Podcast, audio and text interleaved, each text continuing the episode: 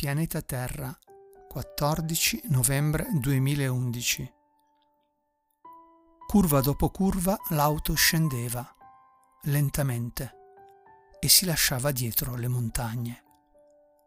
Stavano entrambi in silenzio, persi ognuno nei propri pensieri.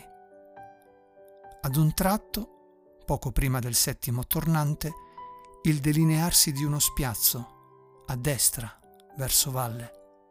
Distinto con uno scatto fulmineo sterzò e di colpo frenò. Mise la marcia in folle, tirò con forza il freno a mano e, come un lupo che con un solo balzo scatta sulla sua preda, così lui la baciò.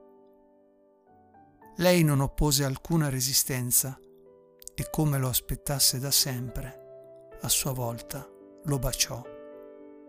L'aveva trovata, forse l'aveva ritrovata, l'aveva riconosciuta. È lei, pensò fra sé e sé. La guardò intensamente. I suoi occhi di un incantevole color verde azzurro splendevano nell'oscurità dello spazio cosmico come una coppia binaria di giovani stelle. Erano gli occhi di lei,